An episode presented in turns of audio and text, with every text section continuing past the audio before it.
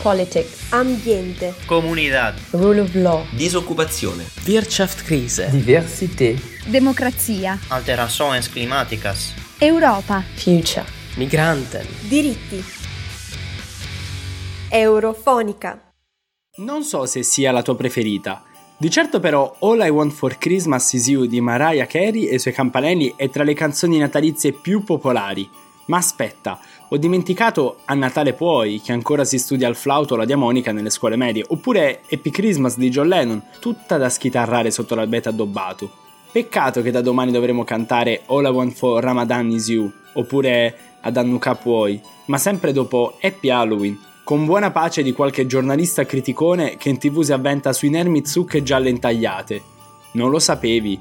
Le buone vecchie feste di Natale sono state rottamate.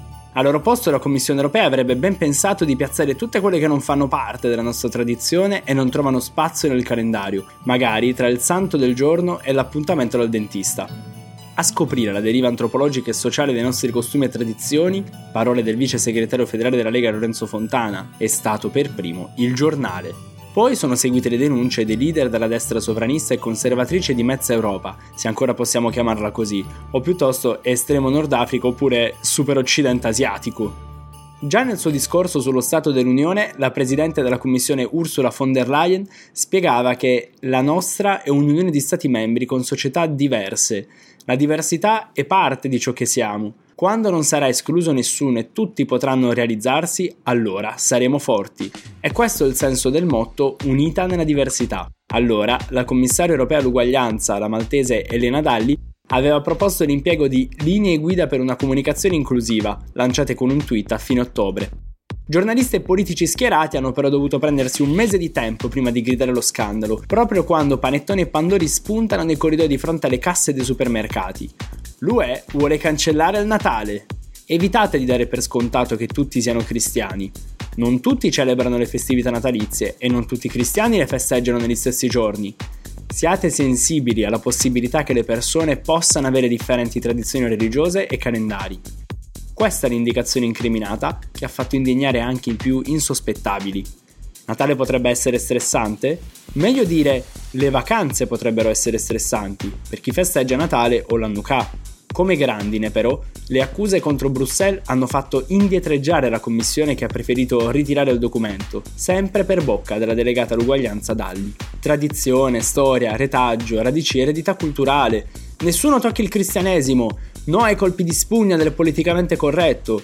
Il dibattito sulle radici cristiane dell'Europa è forse il più antico ed appassionante tra quelli che caratterizzano il processo di integrazione europea.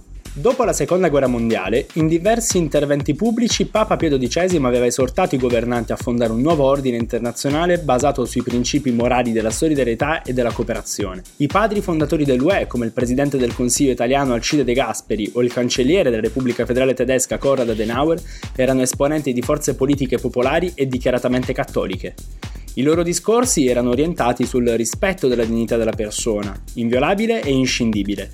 Tanto che proprio il primo ministro italiano, ad esempio, aveva sostenuto l'accordo con l'Austria per il riconoscimento e la tutela della minoranza linguistica tedesca del Trentino Alto Adige. Nello stesso periodo, non è un caso che in Italia si facessero largo le tesi di Federico Chabot sulla storia e l'idea di Europa. Lo storico e partigiano italiano individuava l'esistenza di una civiltà europea attraverso un approccio, potremmo dire, per contrasto. Non un insieme omogeneo ed ordinato di caratteristiche, ma un distillato di tutto ciò che l'Europa non è e non sarebbe mai stata. Per Chabot, l'Europa iniziò a prendere consapevolezza di sé solo in epoca moderna. Le distinzioni antecedenti riguardavano prevalentemente aspetti di carattere geografico, attraverso alcuni valori che la caratterizzavano come la libertà ellenica, alternativa alla tirannide asiatica, e l'universalismo frutto della Christianitas e diffuso nel Medioevo anche nelle regioni nordiche. Queste riflessioni sono patrimonio della scuola di politici, filosofi e commentatori che ha ritenuto il processo di integrazione europea irreversibile, dai contorni quasi finalistici.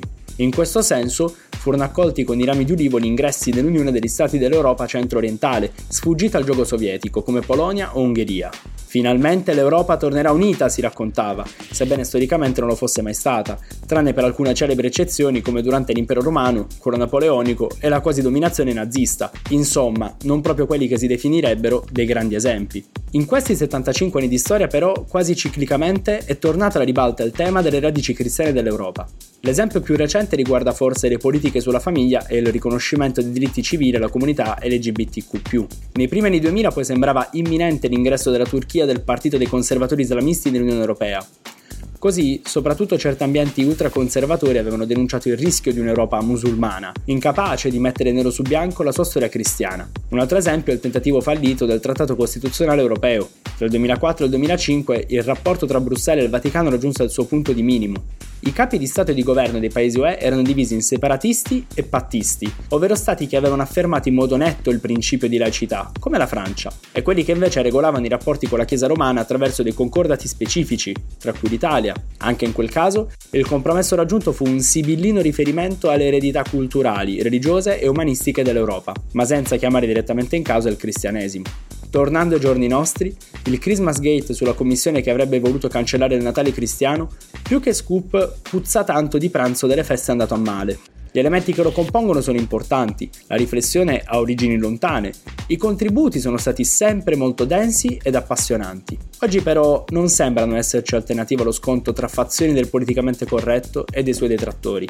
Ma se la funzione del linguaggio è proprio quella di creare ponti e collegamenti tra parlanti, prima o poi arriverà il momento di dover fare i conti con le trasformazioni interne alle società europee. Riconosciamo l'esistenza di un piano pubblico e di uno personale, il primo frutto dell'incontro con chi altro da me, il secondo inviolabile, proprio grazie alla lezione dataci dal cristianesimo umanista, che oggi però sembrerebbe essere stata dimenticata. Paolo Cantore, da Forlì, per Eurofonica.